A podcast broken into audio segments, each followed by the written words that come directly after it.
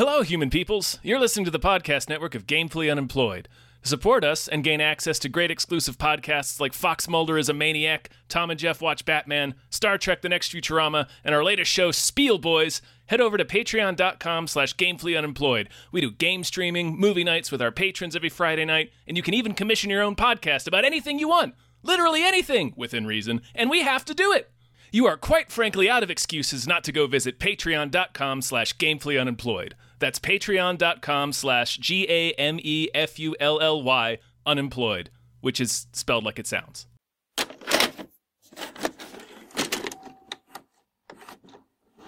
I think we sound great. I, we've always sounded great. Yeah, what a, that's what a what a duet when you and I get together, right? yeah. what a what a celestial song, a music of the Mm. spheres, you know. This is definitely going to be a very fun and easy episode. I know it. I, I want you to know exactly how I watched this movie because I think you'll appreciate that part of it. All right, but Uh, first, Oh, sorry. Yes, we should do the podcast stuff, right? yeah. yeah. Hi, everybody. Hi. My name is David Bell, And my name is Adam Ganser. and we just watched Zone of Interest, Interest. like Wheel of Fortune. Yeah. Man, this is gonna be this is gonna be a dark one. Die herrliche Zeit, die wir gemütlich im gastlichen Hause Hörs verlebten, wird immer mit zu unseren schönsten Urlaubserinnerungen gehören. Im Osten steht unser Morgen. Herzlichen Dank für eure nationalsozialistische Gastfreundschaft. Heil Hitler! Heil Hitler!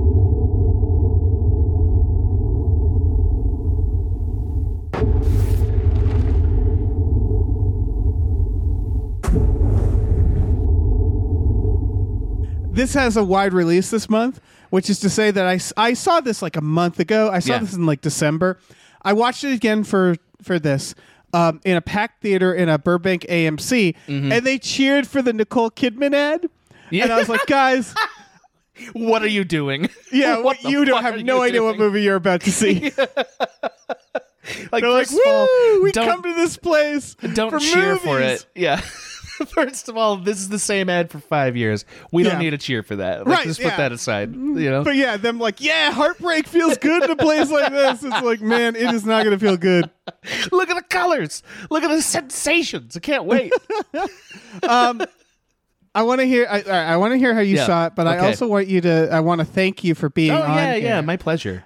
And my talking pleasure. about this film with me. Yeah. and uh, to plug your your things. What Oh, you, yeah. what you got going on? Uh, a few things. So, um, as I have alluded to from time to time, Maggie Mae Fish and I are starting a podcast called Lynchpins, which is a a podcast about David Lynch. So, for those of you who like him or would like to like him, this is a podcast for you. Um, we're gonna release episodes real soon. We've made two of them. They are video podcasts. I believe they will be available through her Patreon and also on YouTube. So look for Lynchpins soon. All Um, right. And also my doc that I produced is going to be coming out sometime this year. I'm just kind of genning up, drumming up interest whenever I show up. Hell yeah! Yeah. Should What's that called? You should say right what it's called. now we're talking about calling it Sanibel. Um, and I think that's what it'll stick as, Sanibel. Okay, Sanibel. Yeah, it's real good. I'm really excited about it.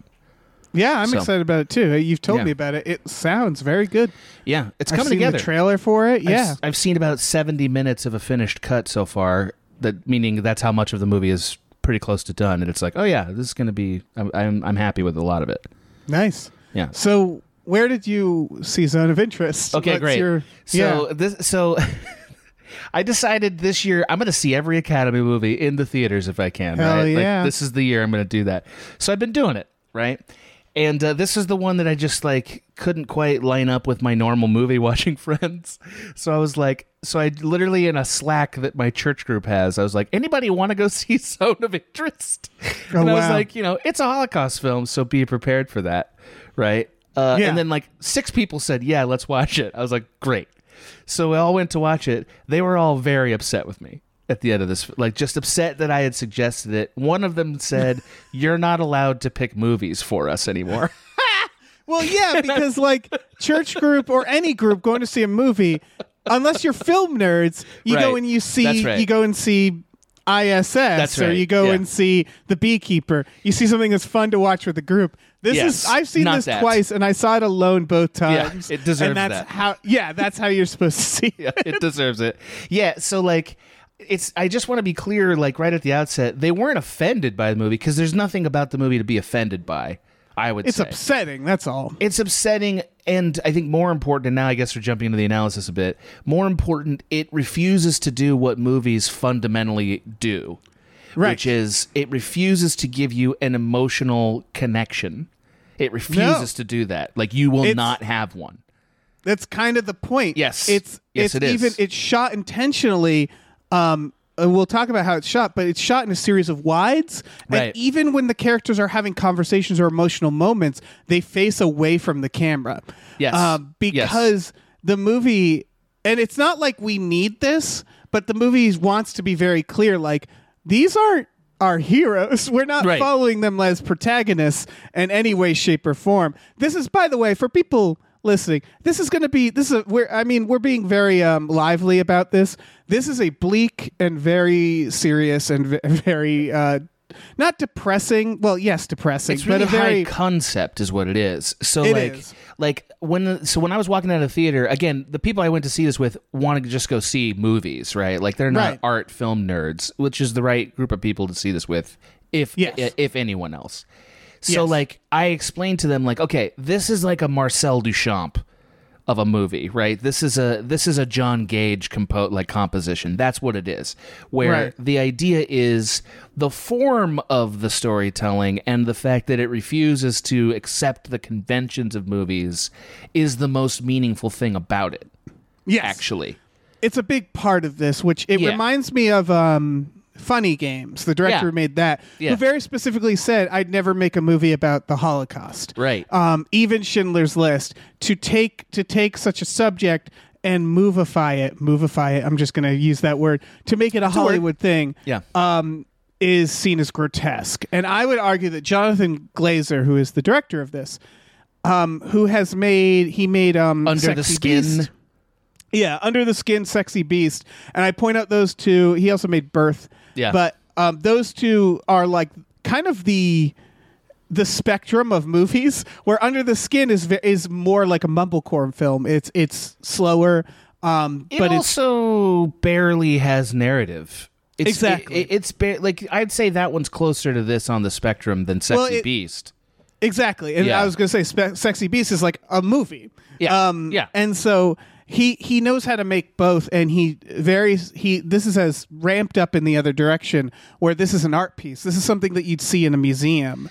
Yeah, Um, so- like playing on a loop almost. Oh, 100%. Uh, in fact, I think I've seen films, not with the same conceit, obviously, but like trying similar techniques in, in art museums. Like, uh, Yes. So, like, I guess I like. So, if you don't know what happens in this movie, so this movie is like um, about the family of Germans who ran Auschwitz. Like, they Yes, live in a they live in a house next Yep, to Auschwitz. It's Auschwitz Commandant Rudolf Höss. Yes, and his Um, wife and his kids and her his mother-in-law who all, you know, are living uh sort of an Edenic life right next to the Holocaust. Uh and you know, you hear the Holocaust and see occasional intrusions of the Holocaust in their very mundane lives. And the whole movie, you're kind of just watching the business of having a life next to the Holocaust that's barely impacted by it, waiting for the moment where, oh, okay, they're going to have to reckon with what they did, or oh, they're going to lose all this, or oh, there's going to be payback, or oh, they're going to meet a, a Jewish person who changes their mind, or guilts them, or shows us how evil they are. This movie relentlessly refuses to give us any narrative development at all. to, to the point that and we'll talk about the end more in detail but it ends with the main character dry heaving and not even being able to vomit right, correct. um because that is it is entirely about this idea of how it, it's it's not it's basically about like it's at it, it, I don't even know if it's posing the question, but it's how someone could just sit there and passively ignore one of the most horrific things happening. This movie, Yeah, um, it's a smart will- idea. Yeah, this movie deserves every award in sound design and sound editing 100%. because that was I, I looked into it. Apparently, the sound designer created a 600 page document um, of everything that happened at Auschwitz, Wow. um, and basically created the sounds of all the things that were happening because we never see anything. So for people wondering, this is a horrific movie. It's a grisly movie, but it is not visual. It's not visually showing. You never anything. really That see much. Yes. yeah, that isn't to say it's not extremely upsetting. Um, I want to talk about how this was made real quick for people Yeah. to kind of understand because the plot is it is just following their lives.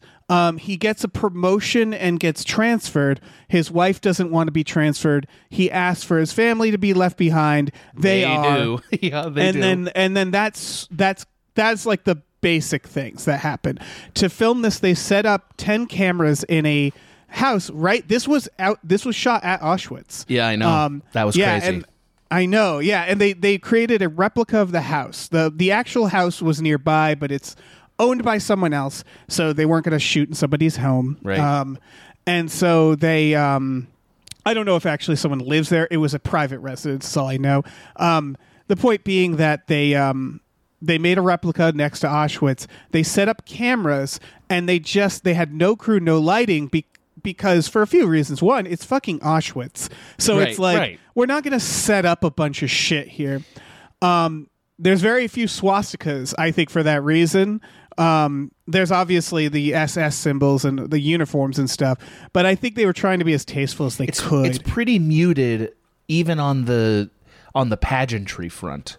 Yes, You know. and it's and it's just watching this family almost like security cameras walk through the house in Yeah. these wides and have kind of a life. And there's obviously other scenes where they're shooting and it's clue that clue clear that they like set up and had a crew. Um, but for the house stuff, which is the majority of the film, it's that. With the exception so- of controlling the light, and like once you put the people in costumes and make sure that the daylight is manageable, this is very much a movie you can sort of you could sort of just set up a camera with like three guys and get Yep. it. They said know? no crew, no all practical li- re- lighting, all Yeah. natural lighting. Yeah. So yeah, and yeah, so I assume it was it wasn't low budget because the the It sets and be. stuff are Yeah, it- incredible. Yeah. and so the whole movie is that. And it's sort of and so the you know, the the key to the movie is the sounds. It it slowly you know, it's this beautiful location. Yeah, it's it is very gorgeous. There's Edenic. this brook. Yeah. yeah. Yeah. It you is. hear the sounds of nature. Yeah. Like the first things you hear is a woodpecker, which sounds like gunshots, yes, but that's isn't. right. They do that a lot. Yeah. They do. They do that a Um, lot. And the the violence slowly kind of intro like the first scene where he out he's out checking the canoe because they give him a canoe for his birthday um is like they purposely shoot one side of the yard and you kind of hear a few gunshots and then it turns and you see the tower and that it's almost like a horror reveal but it's so quiet you know So like Um, I, I- see to me I think the most interesting thing about this movie is is the structure of it. Yeah I mean, most people are going to and rightly so, they're going to focus on the soundscape because the soundscape is where the meaning is happening. You know what I mean? Yes or and like no. I, I, I do think a lot of it's performance and what. Agreed. There is a story being told, and we'll we can. there is a story yeah. being told 100%. Um I just think there's a lot of fun ways to skin what the premise of this movie really is. Yeah, because like i think we've described it as events and it is events. But like really it's a premise like it's a high concept premise that you can sort of think of in a bunch of ways. One of them is if you're a filmmaker and want to make a story about the holocaust that's impactful um, Yes. how do you do that now right? That's i think that's the question jonathan glazer was kind of engaging with when he read the novel this is based by based on which as i understand it is somewhat um, and i'm going to use this word gently i hope somewhat evocative and dramatic you know? interesting. Like I like I hear the novel like there's like interior monologue and it's very it's very much like soaking in the pain of it, right? Like it's not Right. uh, it's not this. So like I think Jonathan Glazer made a really interesting choice here and that choice is to assume you know the Holocaust, you put it in you put it in their audience. You you imagine what it is because you already know it. You've seen Schindler's List. You've seen the piano. You've read accounts of history, and understands on a mechanical level several things. One thing is the audience is going to be more horrified in some ways by whatever they imagine than they are by seeing it, and he's right about that. Yeah, Another thing is like by robbing us of the moviness of Holocaust films, you actually feel the horror of it more keenly. The, you yeah, feel the, the, the, the discomfort realization that there's maybe. there's nothing you can do. Yeah, there's not. it's Um, it's very hopeless. It's very helpless, and It's just happening. You're you're aware of your discomfort physically, your emotional discomfort the entire time you're watching the film because it never gives you the music. And I could have given you one more, like Os- Oskar Schindler does. Apparently, there was a score, and Yeah. he said no, No. no, score. Yeah, and that choice is really interesting because I think it is a way of doing a new version of telling the Holocaust story from a filmic perspective. You know, Yes, there's so this is oh, it's almost like the skin deep part where it's like just like literally what you're saying. Well, there's so many movies about the subject. Mm-hmm. How do you how do you how do you tell this story in a way people hadn't seen? or feel. Um, how do you feel? How do you feel, feel. it anew? Yes. I also think there's some relevance to today. Um, that he's getting. It's not a huge message he's not being preachy but i think there's a little bit about that because it's the story he chose to tell i think is very on purposely told this way and it's supposed to make us feel a certain way Yeah. because w- we'll get into the ending more but the ending um, for people who haven't seen it and I, I understand why people wouldn't want Which to see will be this most movie people, I think, ultimately will not see this. So the end so the movie is as we're describing a series of events and they get slightly more horrifying. You realize that um like um the servants in the house are you can tell how stressed they are how everything's perfect. You realize of course like they're prisoners a lot of them some of the ones that are in the house she says are locals but it's very it's and and the main i'd say sandra huller huller huller Huller, yeah. um from anatomy of fall is uh is really really good in this She's devastating Because- in this. yeah you realize she's the wife and you have you start with that question of like what does she know and then you realize very quickly she knows everything and she likes it um, Mm-hmm. Yeah. and that's she loves the power she loves having everybody wait on her because they're treated like kings and she very clearly comes from a world where she this was out of her reach. yeah Like you know, Yes. there's there's one key there's line. her mom her Yes. mom the line from her mom right yeah Yes, there's one key line that the mother says about wondering whether or not this woman who is a Jewish woman who she used to clean for is in Auschwitz. yep right? And it's like a very, it's a thrown away line. It's very, it's a, it's like one of those lines. You're like, oh my god, but then you realize like, oh, this whole life that her daughters put together, that they're sort of like patting each other on the back for, is very much like we're the ones that figured it. Like they think they're smarter than everybody. They think they're better than everybody because they managed this.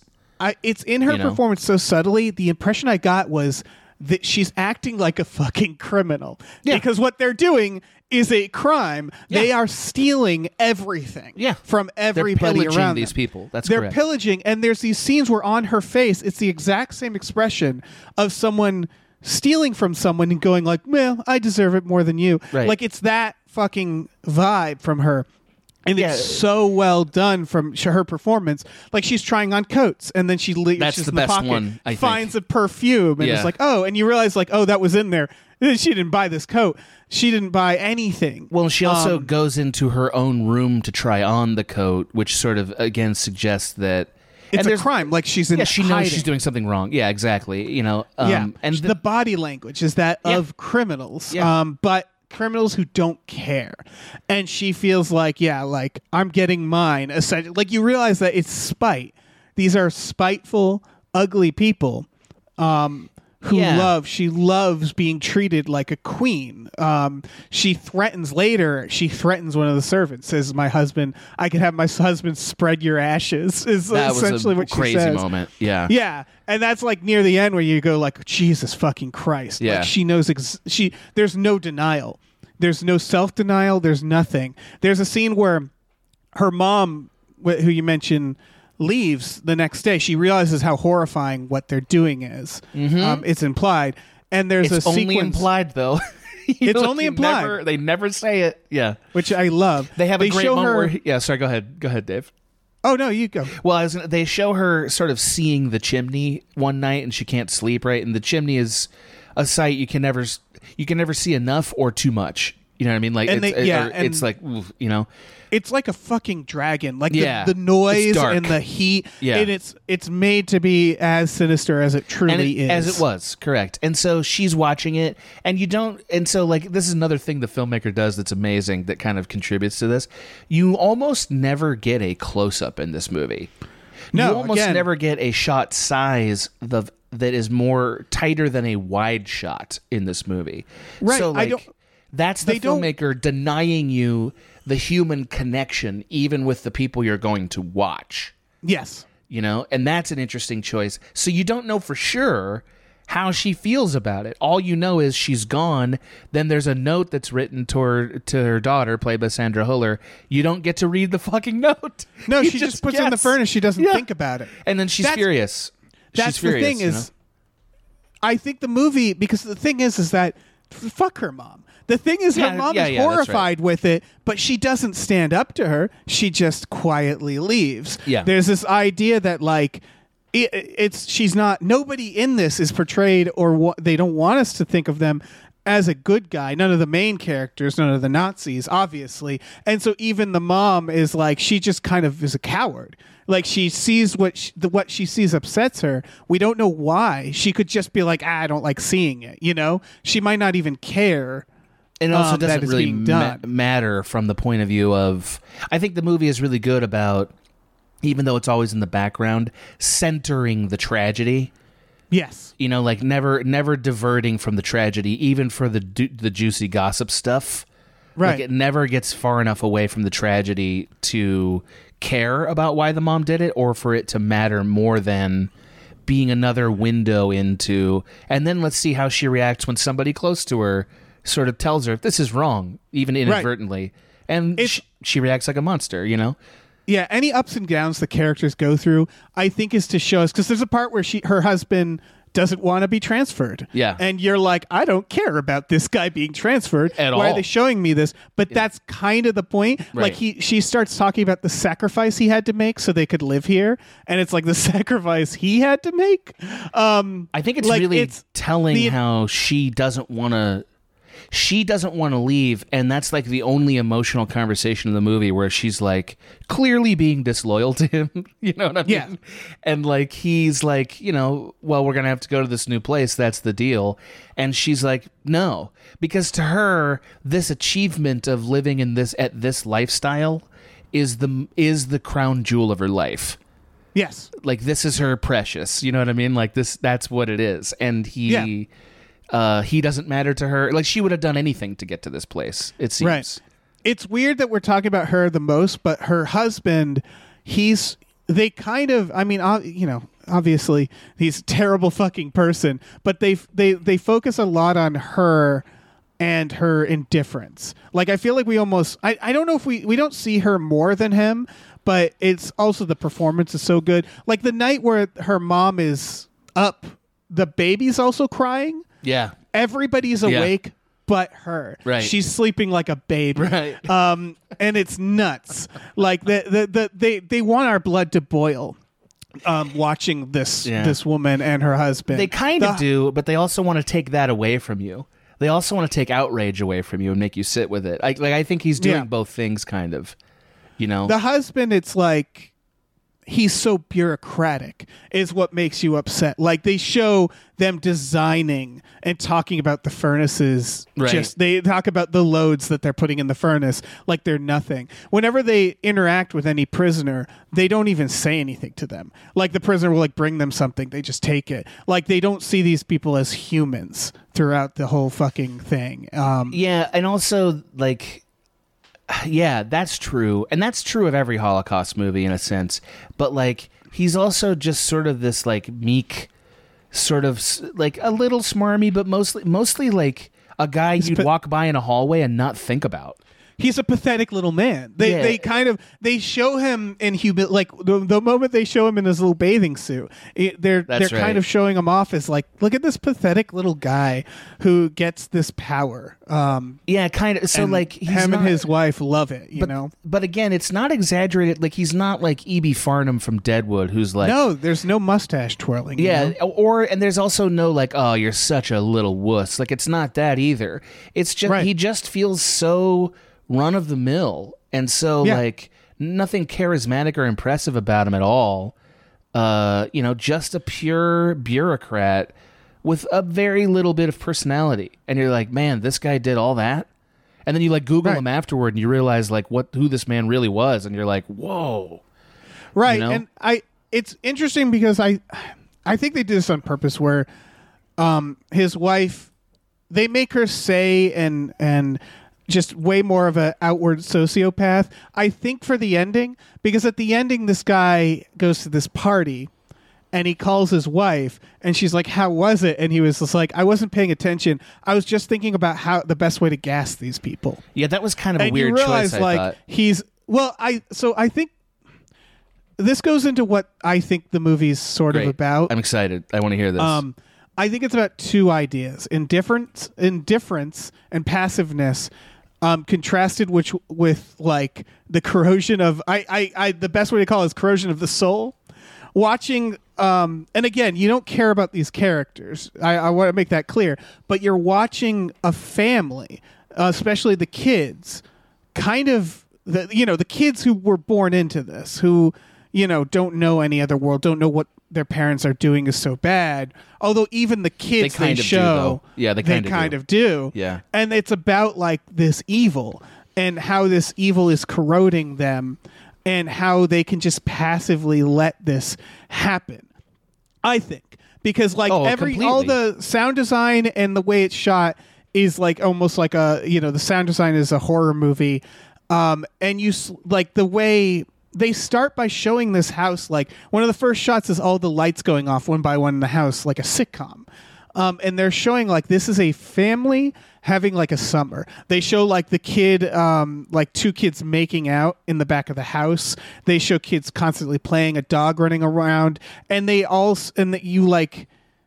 It feels like a vi- it feels like a memory, like like this like little bit. sweet family gathering with Yeah. this thing hanging over them.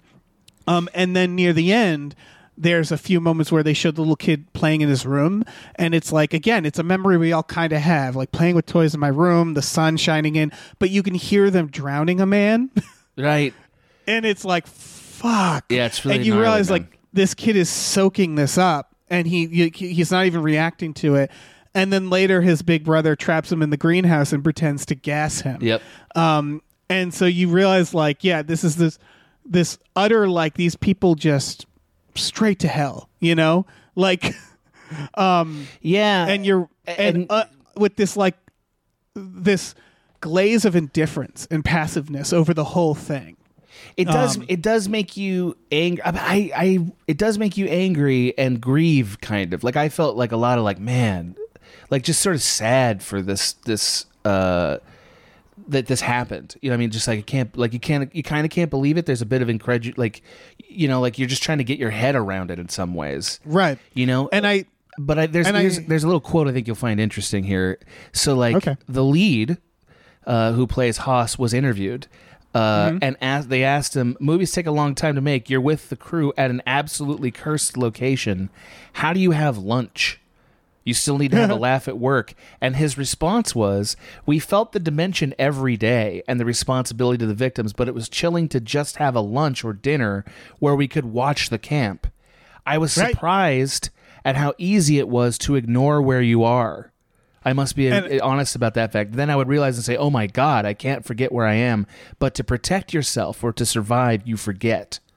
yes. That's fascinating to me. You know, That's also on theme. I Yeah. think that's the theme of the movie. Yeah. Because we should talk about the ending. So, Yeah. real quick, him saying the gassing line, I think was the realization of like, he, it's, he would kill anybody at this Mm-hmm. point. Like, that's what it is, is he has become, he is hollowed out. He is just a, a sociopath. He is just not a monster. really even murder. Whatever humanity was left in him is gone. And I think that's what that line is. It's like he's at a party. All he's thinking about is gassing the people at the party in the most efficient way. I think that's it. I think that tells you that he. Yeah, I agree with how you're saying it. Insofar as I think that he no longer is connected to people as people. Like he doesn't Yeah. see humanity anywhere.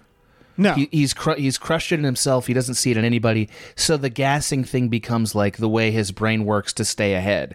It becomes his like this is how I this is who I make myself out to be to succeed in the world. So I think of it all the time right. right. But his body and like somewhere somebody in the back of his brain is can't accept that he's become this way, and that's what the vomiting is about. The Yes. dry heaving is like no, but you can't really divorce what you know from from you. But you nothing might comes out. squish it. Yeah, yeah, it's not going to change him. Nothing will change him. He's still going to go Right. down and do this, but like. You, Yeah, he's descending into darkness in the shot. Oh, it's Yeah. not even lit. It's like it's another Yeah. example of like that's not a good shot, except it's a perfect shot. Exactly. You know. Um. So anyway, when he's vomiting, this is probably something the audience needs to know. When he's Yes. but when he's dry heaving, you're like, oh, what's going to happen, right? And you, the movie kind of sets up that he might be sick because he has this uh, doctor's Doctor. appointment, and you're like, oh, is he going to get cancer? Like you know, you just keep waiting for consequences, and they don't show right up. because and you're waiting for like how do you end a movie like Right. this? How do you, end know? it? Yes, exactly. So he has this dry heaving. You're like, oh, something happened finally. And then he looks down this hallway, and for a pretty long time, there's a cut to a black screen with a very small light at the end of it that feels almost metaphysical. Yeah, Like he's looking you into time or whatever? The, the hallway, yeah. Or you assume that he this is death, maybe. You know what I Yeah. mean? And what happens is the door opens, and you're in Auschwitz. D- Like today in 2024, and Modern you- day. and you watch a series of shots of people caring for the museum of the Holocaust, like of Auschwitz, with People all the cleaning it. sh- yeah, they're cleaning it, they're maintaining it, and then you know we're watching the shoe exhibit, and we're watching the hats, and we're looking at the pictures of the people, and it's done again in the same mundane, jarring way. And it's implied he like sees that even like it's sort of Yeah. connecting that, and then goes on with it anyway. Pretty wild. Yep. It's basically him, yeah, looking to see what his legacy has become. Yeah. It's the gas chambers he designed Yeah. being maintained.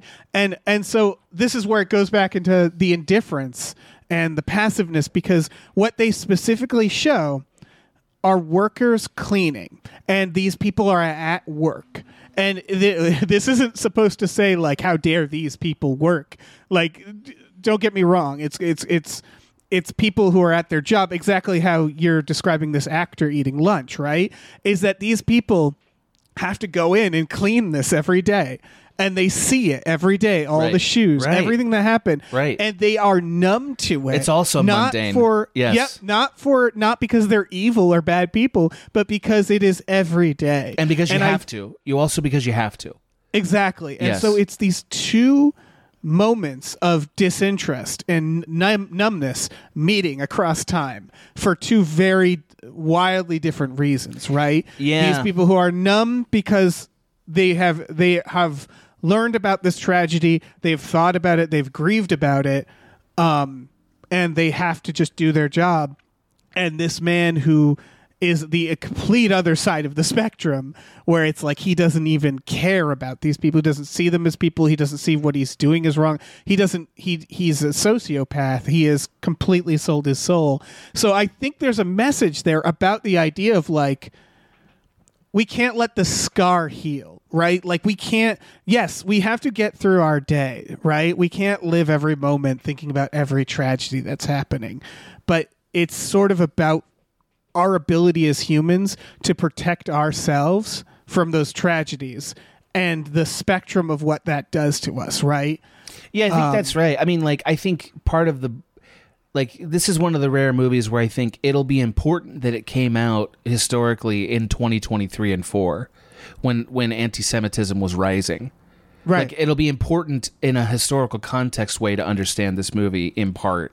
I think it'll always be important too, Right, because uh, there's always 100%. something horrible Yeah, that yeah. people are doing to each other. But what I mean by that is that part of how you'll view this movie like 20 years from now i think or depending on i mean who knows who knows how the future will go but like is understanding that like this movie is also a contemporary commentary on how we are slowly forgetting it Yeah. You know how Because we are Because why wouldn't it, it's going to become so more and more abstract over Right. time. Right. That we have no choice but to forget it. You know, it's kind of like you look at young people with 9/11 where you're like, "Wow, Sure. yeah, they weren't even fucking there." Right. Um and like 9/11 is not nearly as massive as, you know, Oh, no. the the death No. scale and and so like it it's about how yeah, like that I, I feel like the name zone of interest. I assume the zone of interest is referring to something specific. yeah i think zone of interest is a reference to i looked this up uh, Okay. i think it's a, re- a, reference to the actual space the holocaust like the auschwitz was built in if i'm not mistaken Okay, yeah, that Um, makes sense. I forgot. But it also plays into this idea of like disinterest, of passiveness. Disinterest isn't quite the word for it, but it's numbness. And yeah, like over time, time, you know, we we are um, more and more emotionally separated from these events. Um, Ye- yeah So I do think there's some sort of they're making some sort of like analogy between this man and and the way we can look back. And obviously it's not comparing us to this man or like saying we're the same, but it's it's showing that like it's the same result, you know? Like no matter what the reason is, um the numbness is there. Yeah, it's it's um it, actually in some way it's kind of easier. It, it's it's a more effective way to to get us to grieve about it afresh. You know what I mean? Like I don't know. like, Yeah. I mean I don't want to no, like this, compare this, this, is and like that. bone chilling of a film. Yeah, it really like, that's is. the thing is like it's such it's one of those films that when you first hear about it on paper, you're like, I don't know, I don't know if that's going to work out because it's like, oh, let's do the Holocaust from the Nazis' perspective. Like, who gives a fuck, you know? Um, Right. And then you realize it's kind of the entire point is like. Um, the Jewish prisoners are barely seen in this, only heard, and it's kind of a it's about that. It's about these people who are erased, um, and it makes it in even more impactful and tragic. I think by not showing like people being so mundane over something so horrific. Yeah. So I don't know. like- I'm not. You know, I'm not an expert. Everybody's going to have a different and to be view clear on that. like i just want to I, I just want anybody who's like thinking of watching it to know like there also isn't really a lot of uh like like nazi war stuff like there's like it's there's there's not even the military or or administrative drama that normally would accompany a film but from the bad guy's perspective like you're not in the brainchild of anybody talking about the Holocaust, planning it. Like like Right. there's there's a few scenes that are very bureaucratic uh, that you're sort of waiting for there to be personal drama. That's the thing is you're waiting for personal drama to happen with these Nazis, and that never comes. No. Like it, it you know, um, and so like again, it's just another way of. It's a repugnant idea, as you said. Like let's get the Holocaust from the Nazi point of view, but it isn't even that. Like it isn't even it isn't even schmaltzy enough to like. What was it like for these? you No, know, like you you could argue like um Downfall is closer to that. Yeah. Like Downfall, which is a, a film about Hitler in the bunker, it's less it's more removed from the actual camps, but it's it's way more emotional and it is showing like Right. their perspectives more. Um and that movie managed to do it also in a way that I would argue was tasteful um in how what the message was. You know, they kind of depict them as a cult um in that Yeah. one. Sure. I mean, like, you can imagine a lot of different versions of a movie that you may agree or disagree with that would be that premise. You probably would never imagine this movie. That's Yeah. the thing about it that's so incredible is like, again, because this movie is relentless, like religious, if you will, about never, ever, ever giving you personal connection to anybody. Never. You will never have a, like a personal connect. You'll never be invested in anything. You'll never Right. be rooting for anything. Um, y- you know, You- you will it also wait. plays and, uh, into- you will wait for meaning forever, and it will be taken from you. The only way you get anything is when you think about what happened, which is great. Right. It's what should happen. Yeah, you know? because it also is showing how separated these people are emotionally Right. from everybody around them. um, I actu- including their own kids and family. yeah and like, not that it needs to be this but it's also like i think it may even stretch to like this is a story that that stretches into any situation where one group of people is terrorizing another and like what does it take to ignore that you know what i mean like it- Right, it, and- it is that broad it's like wow you know like uh yeah what what I l- like that this film does, it never tries to explain what that takes. Right. You never understand how they could do this. Like the whole movie, you're kind of sitting there going like, how could they ignore this? How how could they possibly go through this, go on with this? How can they hate? And the answer is like they hate these people that much. yes that's right That like they're not ignoring it; they just don't care. Um, like they have a scene where she she's in bed with, and they're they're talking about this delightful um, vacation they went on, um, like any other couple. And then she says, I think I wrote it down. She says something where she she says like um, chocolate or yeah anything can you bring me sweet, Tim? chocolate oh man Or, and Yeah. what she's saying is like it's a grocery store can from the camp anything you find Yeah. can you grab me that and then it hard cuts to him in the it's the only shot of him in the camp i believe and you just see it's the, the also close the up of his closest- face yep yeah it's the Yep. closest shot of him he's still turned away from us and you just you see the fucking that skull smoke patch and yeah, yeah and yeah. the smoke and you hear these horrific screams Yeah. that are being cut off by gunshots yeah um, and you see his face just completely indifferently watching it. Um, and so it's to show like, yeah, this, it, it's just these, the movie is kind of designed around this roller coaster of taking you from these like mundane family moments to these intense, grotesque moments of brutality, um, and showing how these characters are whipping themselves back and forth between them uh, with not a care in the world. It also Um, the movie is also interesting as a kind of Rorschach. You know what I mean? Because like he sort of takes so much uh so much of the in like the indicators that a filmmaker would normally put onto your story or onto your people away that you are filling in uh you're filling in your judgments and emotions in the situation a lot of times, which is Oh, what yeah. you should do, and that's really interesting. Um, but like, it's interesting. It, I, I, yeah, this this as a film experiment just blows my mind. Like it Yeah. just bl- it blows my mind that a director understood that taking away the things that filmmakers do was a better way to make this movie. Like Absolutely. I'm going to think about that for years. I, you know, yeah. I do want to talk about. We haven't talked about the The black and white stuff? The black and white, or it's Yeah. polarized. The I polarized thought. stuff. Yeah, yeah. So I. I had to look into it because first I was like, "Is this a dream?" yeah. Um, what is this? Yeah. And I watched. I've watched this film twice, and then I looked into a little bit. It's it's a subplot.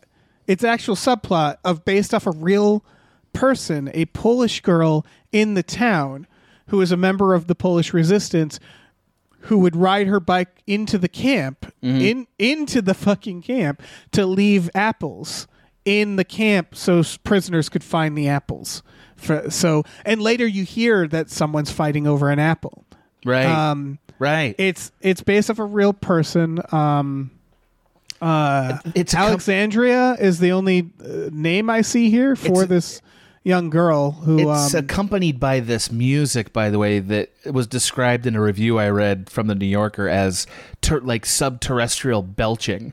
You know, like it was like the earth is like It's belching. this- Lovecraftian almost, Yeah, yeah. it's so dark and crazy. Um, it's like the only place there is music too. Uh, and you're Yes. like, you're like, man, what is going to happen to this girl? Like, it's another thing. It's like it makes you think there that's going somewhere, and it isn't really. Other than it's just another look into this uh, that is in- intentionally obfuscating you from the humanity of it. right well it's depicted again almost polarized right, Right. like it's Right. almost like through night vision Right. It is Um, there's a- exactly like that. Yes. Yeah, there's a couple things about it. One, it seems to coincide with any time his daughter is sleepwalking.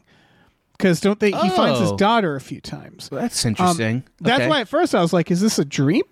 Uh, but then looking up, there's this real, this real uh, young lady who did this, um, s- done in that way. It's almost, I feel like, it, it's, I. So the daughter, I felt like there was like again, it's like showing this like psychic damage to these kids like um and then coinciding with this girl doing this very brave thing I, I, I'm, I'm, I'm still trying to figure this out. I don't like, know it's what it almost means like, exactly. because it's polarized. It's almost showing this like genuinely the only good thing to happen in this film, showing it almost from the Nazi perspective as Yeah, like, no, kinda. this is bad. Yeah, kind of.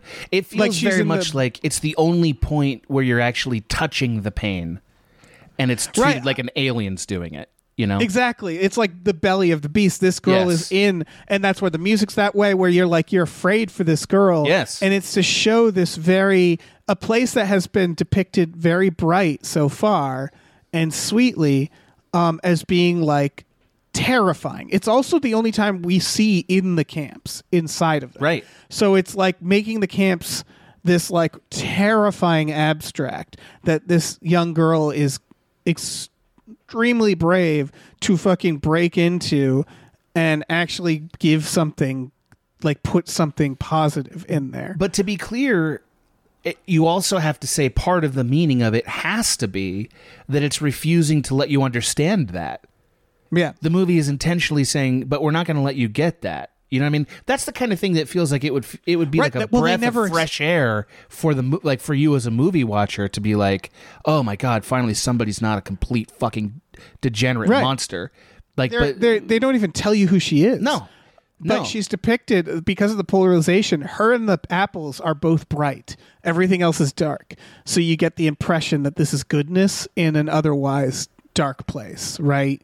Yeah, but it, and it ha- but it still has the effect of reinforcing the sort of grim obfuscation of the film. Like that's the Yeah. like that's what's so brilliant about it to me is like that like he managed to make the one good thing that happens in this movie uh also off-putting Yeah, and terrifying. alienating. Yeah. It's, it's amazing that he did that. because I think I so I I think it's because those scenes are from her perspective, meaning that this world where where we're not really seeing it from the Nazis' perspective, but I do think the point like again, it's beautiful, it's sunny, the birds are out, it's there they love where they are. Right? She's like, I love raising my kids here. So it's the one scenes to show from someone who's like, this is a nightmare. This place is a nightmare, and it's shown like a nightmare. yeah. It and I think yeah, that's the point. yeah. Um, because it's a scene from the perspective of a character who we don't, who you know, it's the only scenes from a, the perspective of a character who knows how horrific what's going on is, or who understands or, um, you know, feels that. I will say that, like, I think the average moviegoer will spend more time trying to get their mind around that piece of the film than Right. anything else. Well, Like it's I- so loud. It's uh, yeah, it's the loudest choice. It's the choice that feels like it must mean something, but it defies meaning the most. Yeah. The way it's presented. Um, I think it is just to show like this world from the perspective of someone who's actually like us, who actually is horrified. I, I think I don't know, I think but I, it's- I think it's I- that, and I think he also never wanted to really show in the camps. So I think that's that part makes of sense it. too. Let me ask you this question: Does does showing any act of goodness uh, without this obfuscation diminish the power of the film? Do you think? I don't. Well, I don't think that those scenes were diminished. it. But I know. So imagine they did them in the same style or whatever as uh, the rest of this film, right? Imagine they weren't like some alien fucking telescope from the great Uh, beyond. okay, I do think it does. I do too. I yeah, agree with you. because you. I think what the what the movie really wants us to feel, and I feel it with the music. And there, there's that part where they cut, they show the flowers, and then it fades to red. Right. Um, That's another like what? Yeah. uh, yeah. it's to show because I, I think I think what he's trying to say with the sound design, the the, the flowers, the not just the flower, the sound design, but focusing on the nature, the birds, the flowers, and the gunshots, is to sort of point out like what they're doing is not natural.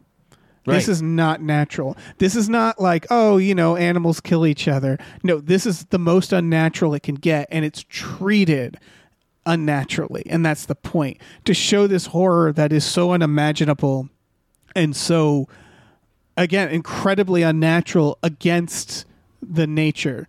Um, and to show that contrast, there has to be like, sort of like a a very stark contrast being made throughout, where it's like this unnatural thing is pushing upon nature. I think that that's my interpretation of it. at I think yeah, the word unnatural really chokes me up thinking about that because that's a really Yeah. good word for what what you take away from it. Like actually, this movie's hit me in waves in the in the days since I've watched it. Uh, like it's upset me in waves. Yeah, it's um, upsetting which deeply. is that's a good thing. Um, yeah, yeah.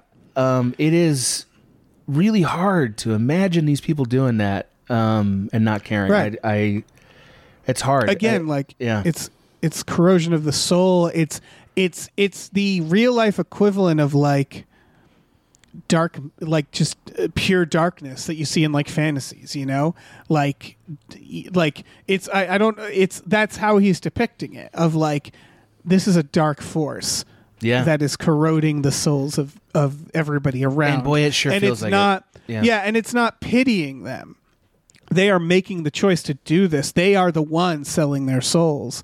Um, and I know it's weird saying that as like in the terms of souls, but that is that is sort of like that's the beauty of that language is the that- metaphor of Yeah. that of this thing is like that's what we're watching. These people g- go into the abyss, do something that is beyond evil and beyond and, and is totally unnatural. And he's trying to show like I think the spiritual like scars of this action. and the fact that he grounds it actually in in a strange way makes it feel more spiritually bereft than any than any heightened melodramatic version of this story could do.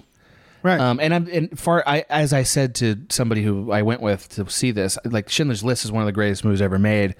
Um, it's a fantastic movie, and and yet I still think uh, it. I still think we wouldn't respond as powerfully to Schindler's List today as to this, or at least I guess I wouldn't. I get you know what I mean. I guess like there's a certain amount of. Uh, there's a certain amount of like you you need a you need the fresh look at it to to remember again. Um, Yes, and this and I- movie's I good also for think- that. it has to do with the types of stories, right? Schindler's Right. List or like Life is Beautiful. Um, it's the more important story, in my opinion, A which is the the victim Yes, hundred percent. who have to overcome this unimaginable thing, this horror being happening happening to them, right?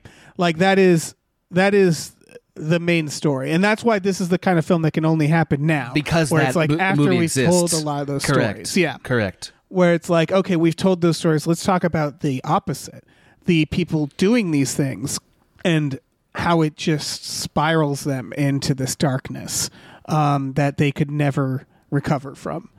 Uh, and like, it doesn't forget the victims in doing that, but it's just a way more grotesque story to tell.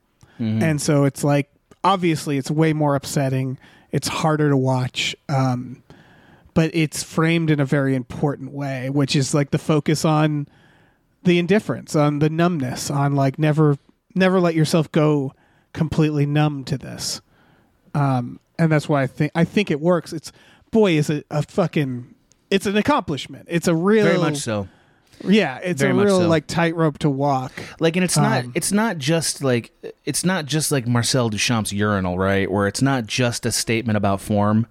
Uh, it's also a statement about form that, it, as I think I've been saying, is one of the most effective ways to dis- to show the substance that he's Yeah. talking about. I seen. I read some critiques that thought that any schmaltz or any attempt to to um, to actually bring the drama of the Holocaust is sort of belittling the premise. Like the New Yorker kind of eviscerated this movie a bit in a way that, That- was like, I mean, that I is can't frame believe of- that shit.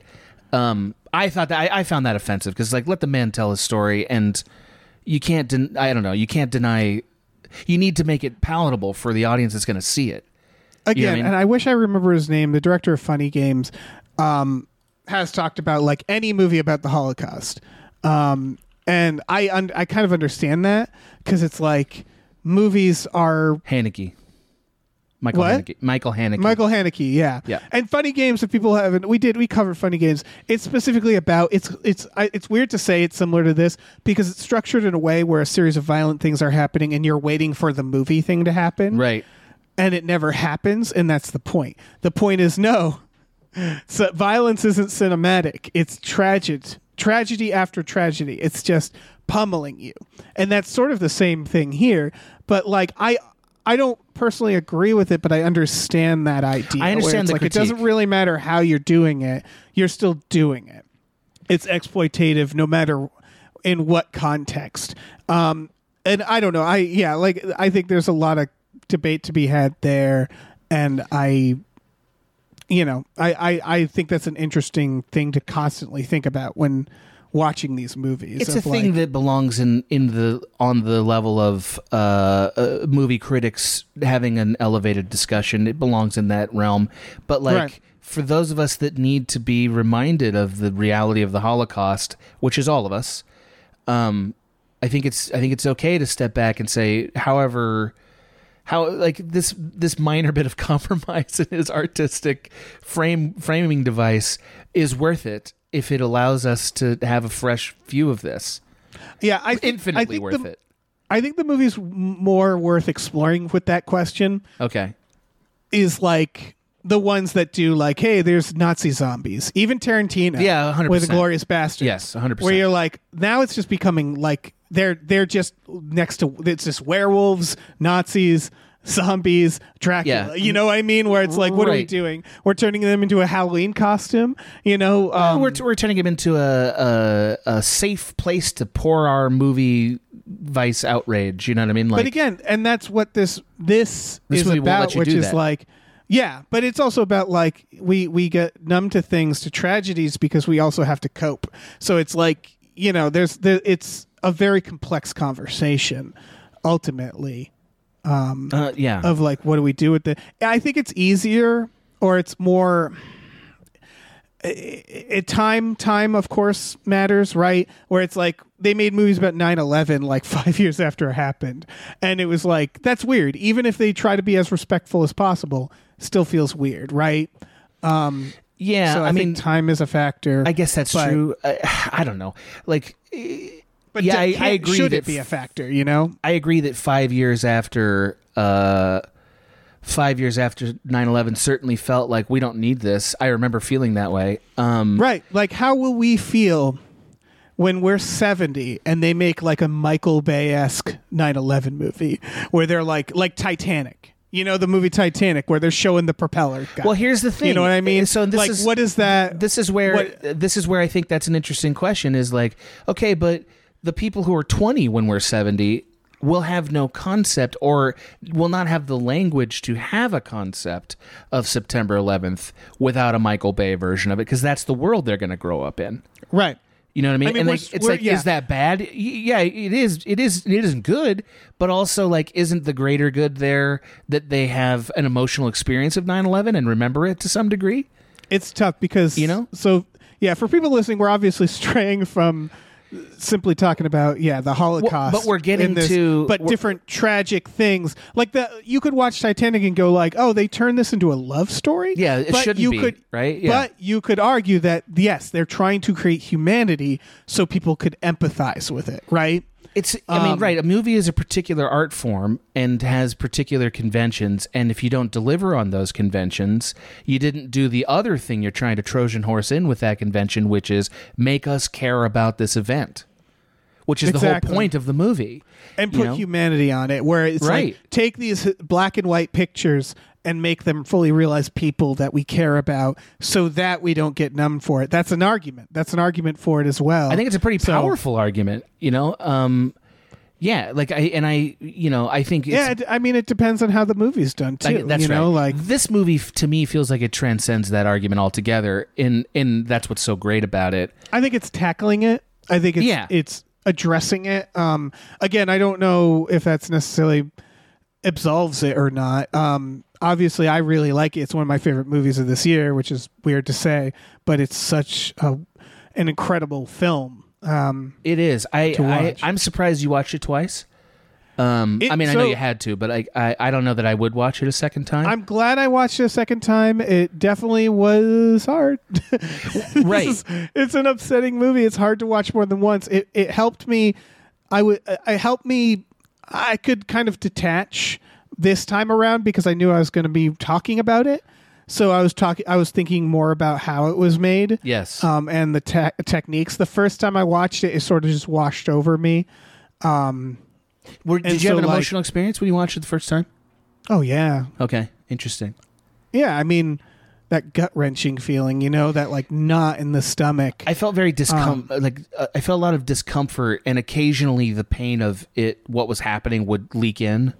Yeah. And again, know? that's the point. It's like you almost forget and then it Yeah. cracks you. Um, and they do that, I think, specifically in the sound design, where it's like you start to drone it out the same way they are. And then they hone in on the sounds again. And they never let you forget what you're hearing um, for Yeah. that reason. There's also a great little scene. Like there's so many like little moments that are all sort of in service of underlining the premise. So like that's one thing I really appreciate about this is that not only did he stick to his premise really hard, he pushed on his like he underlined the premise really hard with all the beats that he chose. Yeah. Because remember, this is an adapted story. So, like, this guy's tearing out lots of huge sections of this novel to do this version of it. Yeah. You know what I mean? Which is very different, is my understanding. But one Oh, cool, yeah. one cool one is, and it happens early, is you know you're kind. The sound design is not loudly present. It's still very background. You know, it's only because you're sort of sitting with the movie for a while that you start to really pay attention to the background sounds. And Right. one scene that helps you do that is in one particular place where there's a lot more gunfire. Uh, this guy and his horse, uh, and his son and his horse are like wandering around, and o- over the sounds of gunfire and screaming, there's a very faint bird call, and they're like, "Ah, blue heron." like they can hear this Yeah. bird, and you're like, yeah, "Bro, he says, he what?" says, you hear that? You Yeah, hear that? you hear that? And Exactly. And he's not referring to the gunshots. Yeah. Right, right, and it's Because they have yeah, drowned it they out. drowned They it don't out. even- yeah. they drowned it out. That's right. Uh, it was pretty wild. Uh, this director also directed uh, Radiohead's "Street Spirit" music video. If you Oh, remember wow. that, which is amazing. If you haven't seen that, he won an MTV award for that. Yeah. This director, man, I I, I He's talked somebody, about yeah. this movie on Hypecast a while back because I was like, I heard the premise and I heard who, and I realized who it was, and I was like, that can be nothing but brutal. Like Yeah. under the skin, Under the sexy insane. beast, Jesus Yeah. fucking Christ, yeah. Under the Skin is insane. Under the Skin is actually one of the scariest movies I've ever watched. I would argue. Yeah. Um, and that means something. It's it's very specifically sort of um, you know there's a lot of symbolism and stuff where it comes to um, Scarlett Johansson and how she thought about her career and stuff. I know there's a lot of like behind the scenes stuff there that I Oh, don't I'm quite sure. remember because I haven't watched it in a bit. But it Yeah, was that it was a bold movie for her to do. Is all I can say off the top of Oh, the yeah. dome. and he also shot it similar to this where he created these very real moments. So it's definitely a technique that he loves. Um, Yeah, I mean, so like, I feel like most f- most filmmakers and frankly most entertainers are like deeply contrarian in some ways. Mm. You know, like that's sort of I think part of what makes us want to do this. It's like Right. you know that we want to we want to push back on the way society is. Um, I I've rarely seen somebody harness it as effectively as he did here. yeah, You know, because again, he's you know this is this is a bold movie. Like this is this was not a home run of a way to do a movie. I'll tell you that right now. Like you, it could have been terrible, um, Oh, or yeah. offensive. It could have been either of those things. I mean, Um, this is so far. I mean, it's limited release, but I mean, it's. I don't think it's going to make its money back, and it was made for about fifteen million. Absolutely you know, not. like Yeah. yeah. Absolutely not. There's no way it's going to make its movie ba- its money back. It's it's too It's not made for that, unpleasant. yeah, no, That's yeah. No. I mean, you know, we let David Lynch make movies, and it's like we should because what he's doing is interesting and advances the art form. That's the exact argument here.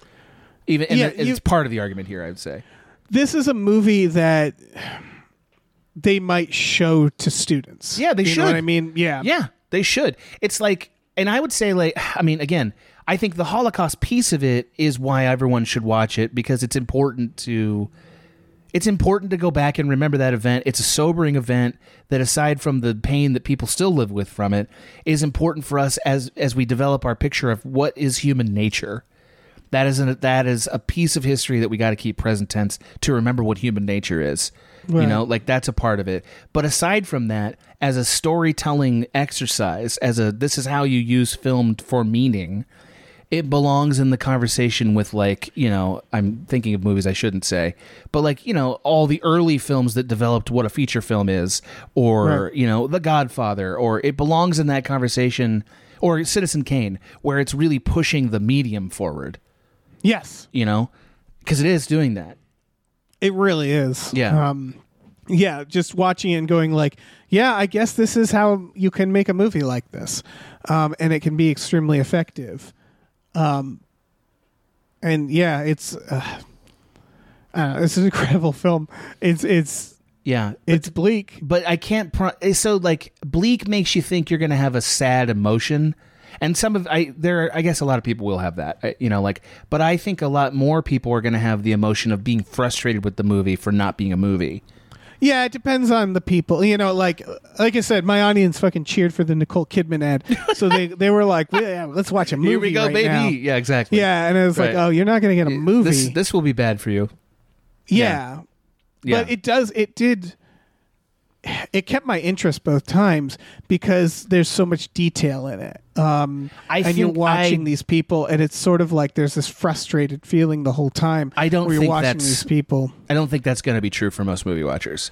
I, think don't think so either. most but yeah, of them are gonna as be like, what am I watching? What is happening? Yeah. Yeah. Yes, I think most people are going to be like, I just feel sad and bored. Yes. Sad Um, and bored. Correct. Yeah, and that's and that's a shame. But also, again, it's not.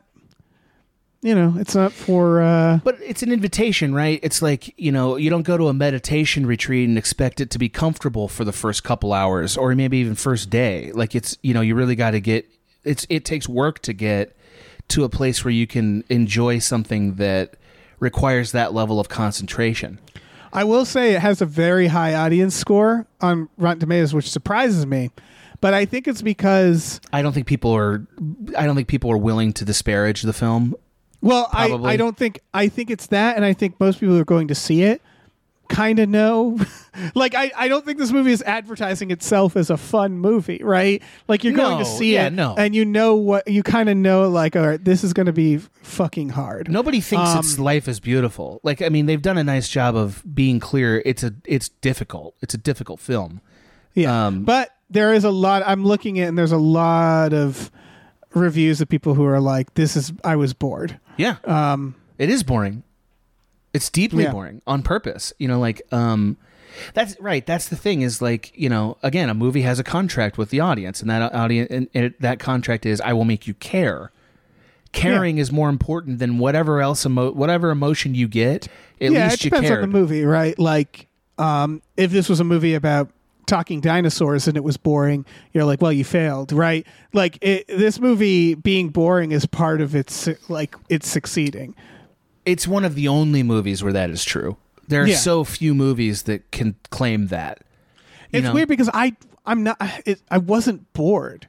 Yeah, Um, but my but Dave, you like every movie. Like you like you like being watching a movie in itself is a joyful thing for you all no, I mean. I understand how people would find this movie boring. Don't get me wrong. I'm Yeah. just saying that like I was I'm surprised that watching it twice, I was sort of at the edge of my seat with this movie I think it because it's so fascinating to watch. forgive me for being so rude. I totally just interrupted. Uh, so, and I've been No. doing that. Forgive me.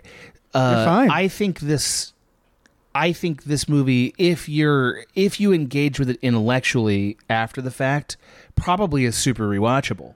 Actually, I don't know that I want to, but I can imagine myself in a year being like, I kind of want to see what I missed the first time, and like Yeah. and contemplate it afresh. You know, um, because it deserves it. You know, like e- e- it'll never be my favorite movie. It'll never be in my top twenty favorite movies. You know, but it'll be it. But as a filmmaker, I you know it it's haunting, really. You know, this, Yeah. as I said to somebody who I was talking to about it, it was like this guy went and from frame one did every single thing they tell you not to do in film school. Like I can list them all for you. I could, Oh, like, yeah. It's like no clo- like no close ups, no frontal shots into the eyes of the characters, no stories, no their hero doesn't want anything. On and One on. One of the goes. first things I was told in film school is like one of the clearest signs that a movie is amateur is if the camera never moves, if it's always on sticks. But this is done in such a such a it's the editing like elevates that fact that like I remember I it took me like a half hour to suddenly go like wait Have we the moved? camera's not moving. Yeah, have we moved the camera? Yeah. we haven't, and it moves. It moves a couple times um, when she's walking. Um, A very uh, uh, little bit. like Yeah. yes, There's but some zooms and stuff. yes, but for the most part, it's it's almost always. Again, he planted the cameras in like it's like hidden cameras almost, like they're just like in the in their houses. So like once you like, I you you pick that up pretty quickly when you're watching because I was like, I think I think this is all just being shot. Like I'm pretty sure they're just doing scenes and like improvising and that sure enough is what they were doing I would argue they so like a few like as you're doing it experiences that I had that I think are kind of interesting from a film telling like a storytelling perspective. I don't think the edits are that good on purpose. And what I mean by that is not that they're bad They're jarring. cuts. They're jarring because we're cutting from one wide to another wide where you're not you're not immediately uh, sure of where you are in relationship Yes. to where you were.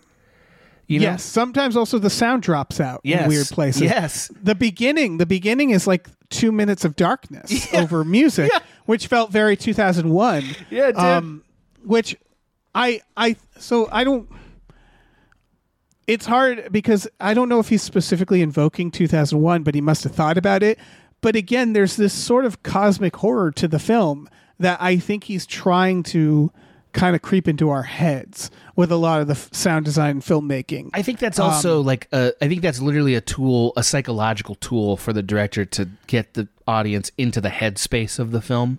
yeah Like in that you're watching the ser- the, the screen of black and the f- and everyone ha- is having this experience. I fucking guarantee it. You think, oh, did the projector not work? yeah there's like, are second. we not seeing it? the music Uh, stops and you just hear nature and you're like, oh, this, Um, is this a mistake? Like that's an but- yeah, that's intentional. You know? it's intentional it's also get, making us it's basically saying listen yes. Listen. like correct. you have to listen and so like for that reason if you're watching this movie uh like assume uh, if this comes out on streaming or something don't watch it like in a loud room watch it quietly it's it's meant to be watched quietly because hearing it is very important You're not going to be able to Um, plug this movie in, like, and do other stuff and have the experience. Like Exactly. like that's I. This is a rare movie where I'm like, it's a theater experience, not because of the picture or sound or any of that, but because you need the dedicated time and this and the feeling of being committed to watching it. You need to be get locked in a black box. Yeah, kind of yeah. Kind of you know like um it is a true theater movie in that way in a way that honestly none of the other movies but maybe oppenheimer this year are. Right. you know this is the most theater movie experience out of all of them i would yeah argue. it's this idea of like listen this is going to be hard so you need to focus. You need to listen you need to watch you need to have no distractions around you. Um and and yeah it, it works really well for that. There were times i was literally smiling at the way at like how cruel the film kind of is. Like one example is to the audience in yeah a way. cruel to the audience Yeah. exactly. So like one example is after this guy Höss who you ju- you just like you don't respect him you hate him you like you're also bored by him. Like there like there's so many ways that he's unlikable. And uh he he he gets transferred to this meet like to this place where now he's the commandant director or whatever the fuck of this other Right. you know uh, horror show okay?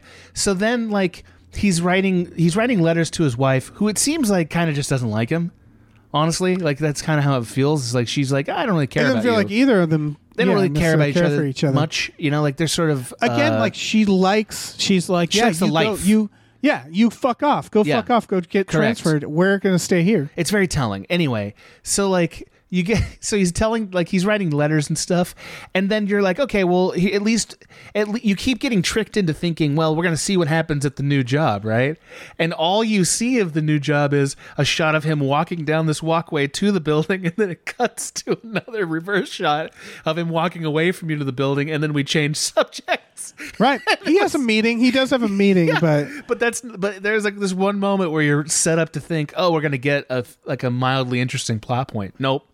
He doesn't give it to you he just shows him walking. It's amazing. It reminds me i think what the way it's designed is like this is this is a weird comparison but like when you watch like um like a superhero movie right. again crass comparison like say but where ant-man?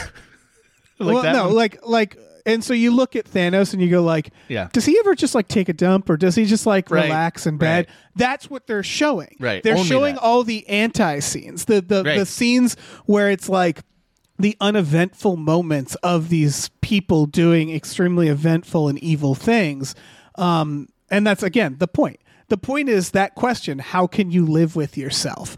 And they're like, well, let's show you how they can live with themselves. This is how they're doing it. And it's disturbingly mundane. I kept thinking Like- about like um, some study I read that was like the percentage of people that would murder somebody else uh, if they knew they would get away with it is like stunningly high. right. You know what I mean? Like it's not like ten Yeah. percent. It's like it's like sixty percent or some crazy number, right? Where you're like, what? Uh, and this movie really brings that out. Like bring, Yeah, like, it's- you know, this is I wouldn't call happens.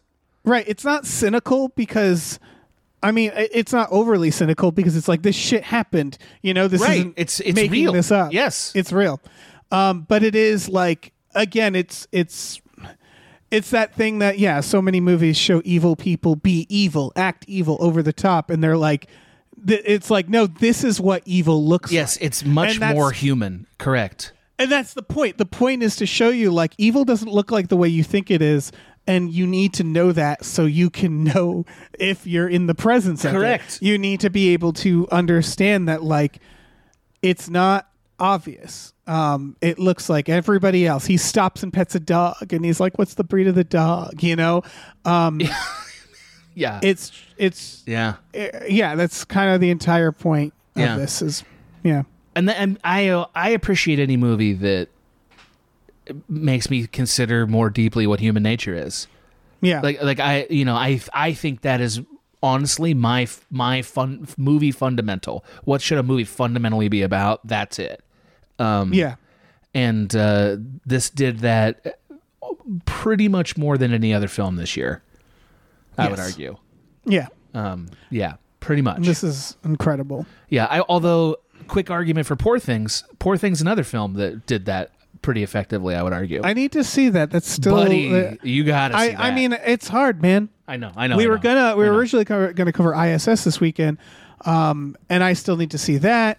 I need to see that. I, uh, there's a lot. I need to see fucking Night Swim or whatever. Although the critics don't seem to indicate that I need to see it, but I'm I'm just. But you, so- but you know so in your heart, much. you haven't Yeah. been, you haven't daved until you've watched it. I can see that on streaming, but yeah.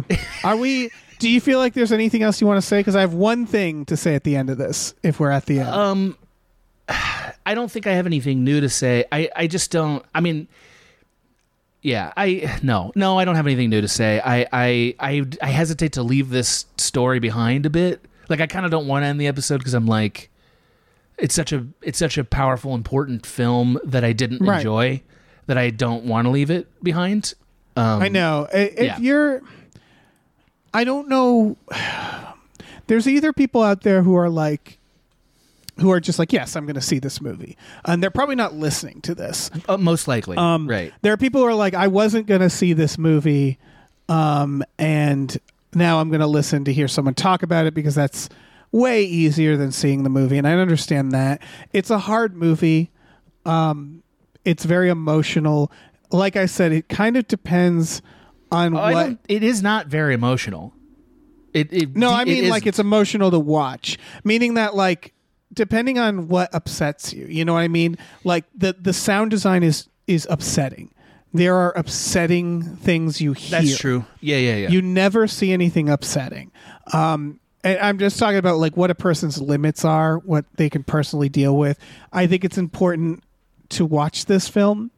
Um, I don't think everybody has to watch this film, but I think that you know it's an important film. It's also important from a filmmaking perspective, but it's also important of just portraying these events. Um, if it's hard for people and they still want to watch it, I'll give you one behind the scenes fact, okay. which is that the Nazi dog in this is Sandra Hu- Huller's dog Oh, her actual dog. So just know watching it that you're the dog's in it a lot. It follows people around. Yeah, the dog is just in it a know, lot. Yeah. Yeah. that the whole time there's a little dog running around going like, ah, mommy's doing something. I don't know what, but I'm having fun. That dog is having a great time. The dog doesn't know. do- it's just hanging out with kids and people in That kind of adds to it, though. like that kind of adds. yeah, to that's like sort the, of the point of the dog. Yeah, yeah. But yeah, just know that the dog is with its is with its mommy. It loves its mommy. She's there. It's following her around. It's very big and important. Um, there's food probably being dropped on the ground. The dog's having a great a great time making this movie. I don't know if that helps. Yeah, I don't know if it helps either. Yeah. Uh, because like I remember distinctly feeling when I was watching the film, like God, that dog just adds so much. Like it makes it so much. Worse. Oh worse. yeah, the fact that the dog's having a great time just makes it so much makes it worse. Yeah, But to know that the dog is actually it's not a trained dog, it's not under pressure. They literally just threw her dog in there and her dog I assume is not trained.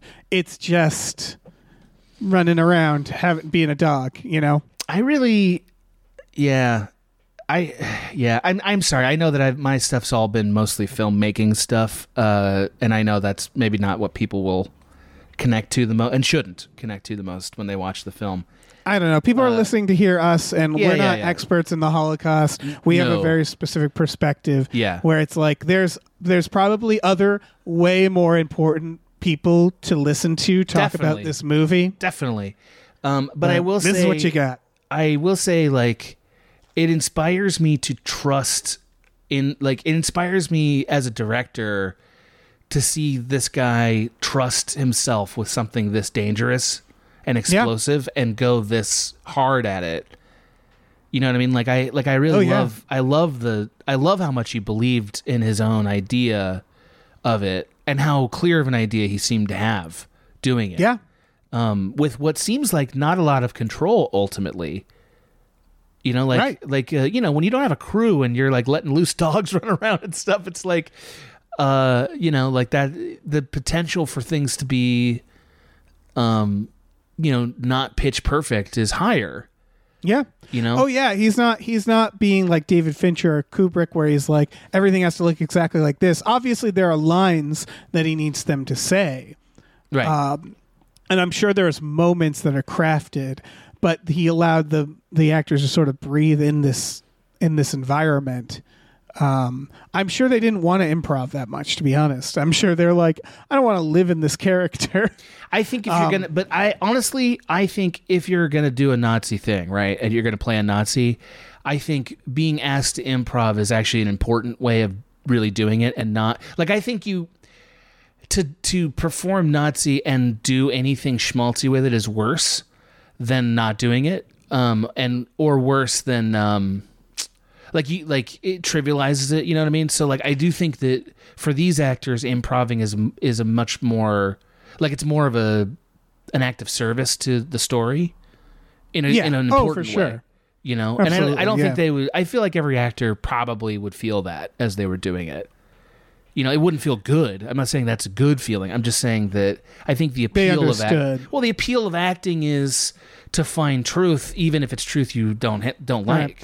I also think You like know? there's a script here, so I'm I'm guessing they're still doing all the same things. It's just those little moments. You know what I mean? I don't know Um, if there's much. I, I mean, like again, well, I don't know. I mean, I, I'm sure there's a script. You're right. It doesn't feel very scripted to me.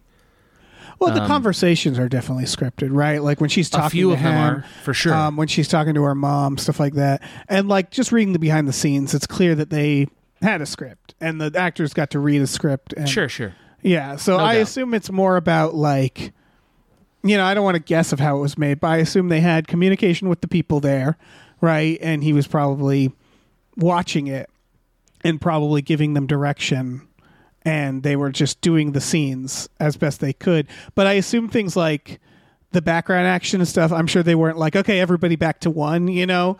Like I assume it was like if there's an outdoor party scene, they're just letting everybody do their thing. And they'll just Get keep what they doing get, yeah. takes. Yeah. Well, I also think like again, the mise en scene seems to be pretty, uh, sl- like messy in a in a way that like they're cutting from, they're cutting like ninety degrees around a circle often. Mm-hmm. You know what I mean? So like continuity is less of a problem, probably. Yeah. Probably. Um, so you know, I, I I think this guy sort of built a shoot that gave him a lot more freedom. Um, he also Yeah. was the director of Virtual Insanity, Jamiroquai's Virtual Insanity. oh and yeah. Radiohead's Karma Police music video. Yeah. Those are both pretty great. Yeah, he's a very good director. He's really good. Yeah, he's very. he's good. one of my favorite directors. Um, he has been slowly I think I agree with you. pushing into yeah, where I'm like, this is one of the best directors working right now, Yeah, just for Jamiroquai alone. that's a good. video. That's a look. We can joke all we want. That video rules. It does rule. That the video rules. It's so good. we should have done a podcast just about that video. Dave, I'm That around. would've been what are you way right more now? fun. what are you doing right now, Dave? Should we watch I'll it? Should we watch it Let's do quick? a whole podcast. Let's do it. like Uh, with all the conveyor belts and, and the hat. We could do 20 minutes on the hat. easy. conveyor belts. They move the room. Well, right, right. Adam, but the, they moved the room the room's on like a giant conveyor belt, Dave. I no, I so what I from my understanding what they did Okay, is they attached the camera to the room. The room is on wheels and they're just moving the room around a warehouse. Oh, I didn't yeah, know so that. the room's moving, nothing else is moving. Oh, That makes sense, actually. Yeah, Uh, who the cast magic of of who cinema. cast the hat? I assume Jamiroquai. The hat is the hat. the hat is the thing you'll always remember f- from them, right? Yes, Okay, of course. Yeah, of course. I mean, All right. all right, we got to the bottom of that. Yeah. the- all right, we This successfully. was really more of a five minute podcast. Yeah, I'm not gonna. I'm not gonna put. We just watched the zone of interest slash Jamiroquai's. no, I'm not gonna do that. Why not? But I Why am not? glad we had some fucking l- like, Like lively Yeah. conversation because Jesus fucking Christ, Yeah, this yeah. movie. Yeah, I agree. Oh I, I don't. I don't regret realizing that Jamiroquai's virtual insanity needed five minutes of our time either, Jay, Dave. Yeah. I'll never regret. Oh that. no, yeah. I don't regret, but I am sorry, um, or not sorry. I don't know. I don't know how to feel. Well, I regret. I regret a lot. Uh, I regret a lot. Yeah. I also like. I guess it's just sort of obligatory to say like if anybody feel not obligatory in a bad way, obligatory in a good way. If anybody here feels like I don't, you know, I don't want to have to. I, I can't handle the emotions of that, uh, or that in some way we were flippant. You know, please don't feel I mean- obligated to watch it. And I'm sorry. No, it, I'm sorry, but also it's the point of the fucking movie. Yeah, it's bit, the yeah. it's the ending. It's the it's the it's the people cleaning the Holocaust Museum, where it's this like as a society we know these things and we've grieved for them and we've been. I've known about the Holocaust since second grade. I remember reading about it and being told about it, Right. Being horrified right. by it. right. and I continue to be horrified by it. But it's about that numbness and how we cope with these things, Right. for better or for worse. You Right. know, That's what I appreciate about it. That's what makes me think it's such a great contemporary film about it. Yeah, Is you know like y- you have to know where your audience really is, and I feel like he does know that. he does. Um, yeah, Although there's yeah there's just some things like you can never dilute the power of those shoes, man. No, you or, can't. y- You, know, like you just can't. It's like yeah, or the the gas chamber itself, like how insane it looks. Yeah, it's just Right. um yeah. and there's all these conversations. Like I've been to the Holocaust Museum. There's a gift shop, and it's like that feels weird, right? Um, Oh, but again, yeah. it's like it's uh, there was. I know there was questions about Auschwitz, the camp, when there was a point where Auschwitz was falling apart, and they're like, we have to do. We have to Maintenance like here. f- maintenance. We have to fix up Auschwitz, Uh, like because it is a. It's also a, a museum. You go there, you see the place. So there's this weird question of like, do we how do we put money towards refurbishing Auschwitz? That doesn't seem right. Right? There's this. It's such a. It's it's complicated. There's so many angles, and it's so complicated. and It's so fucked um, to think about these things. But Yeah. to me, it, yeah, well, whatever. Nobody cares what I think about that, other than to say, like, n- uh, if there's any one thing that we should never forget, it's this is it. right? Like, like I think almost any amount of effort to keep it present in our minds is worth it. that's also kind of the You know. core of this movie is Right. just never forget um, because that's uh, i think the reason why this has to go across time this movie. You know why they have to show the holocaust the auschwitz museum because this is bigger than one moment you know?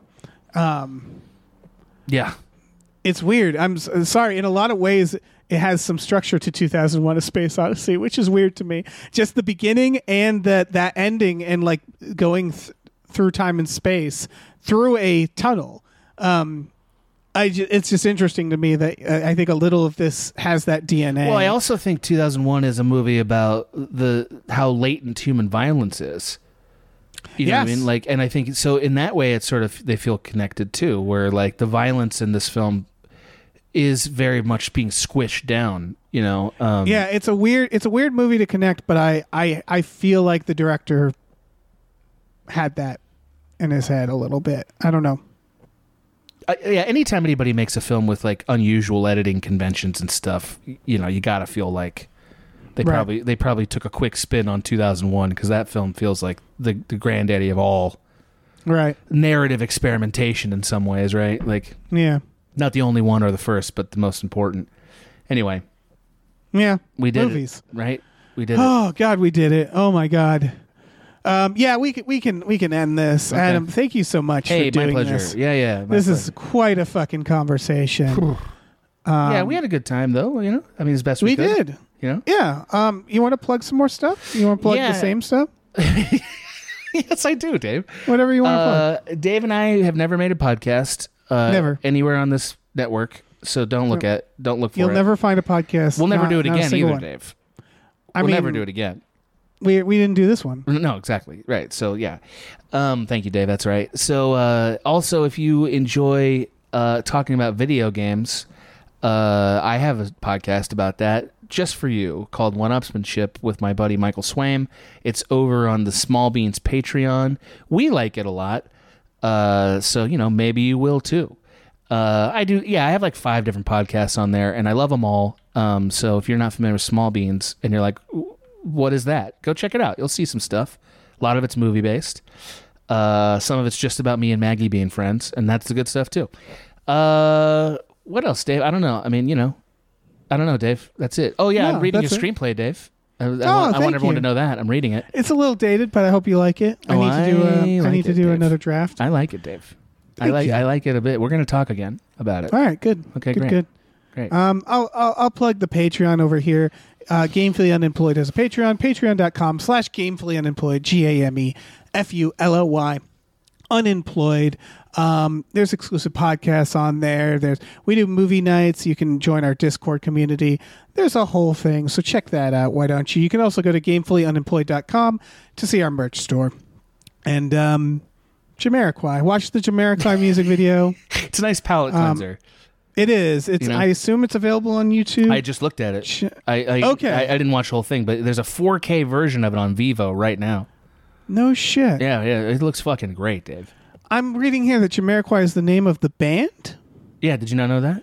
No, that doesn't. I thought that it's just some dude with a hat named Jamiroquai. No, it's a band. There's a whole band. I mean, the dude with the hat is the avatar of that he band. is Jim. You know, he shouted to that band, "I am Jamiroquai." Certainly before the end, he did. There's no question. yeah. He Are has- they not together anymore? He has the odd. I mean, I don't think they would be, but he has the audacity to call his genre acid jazz.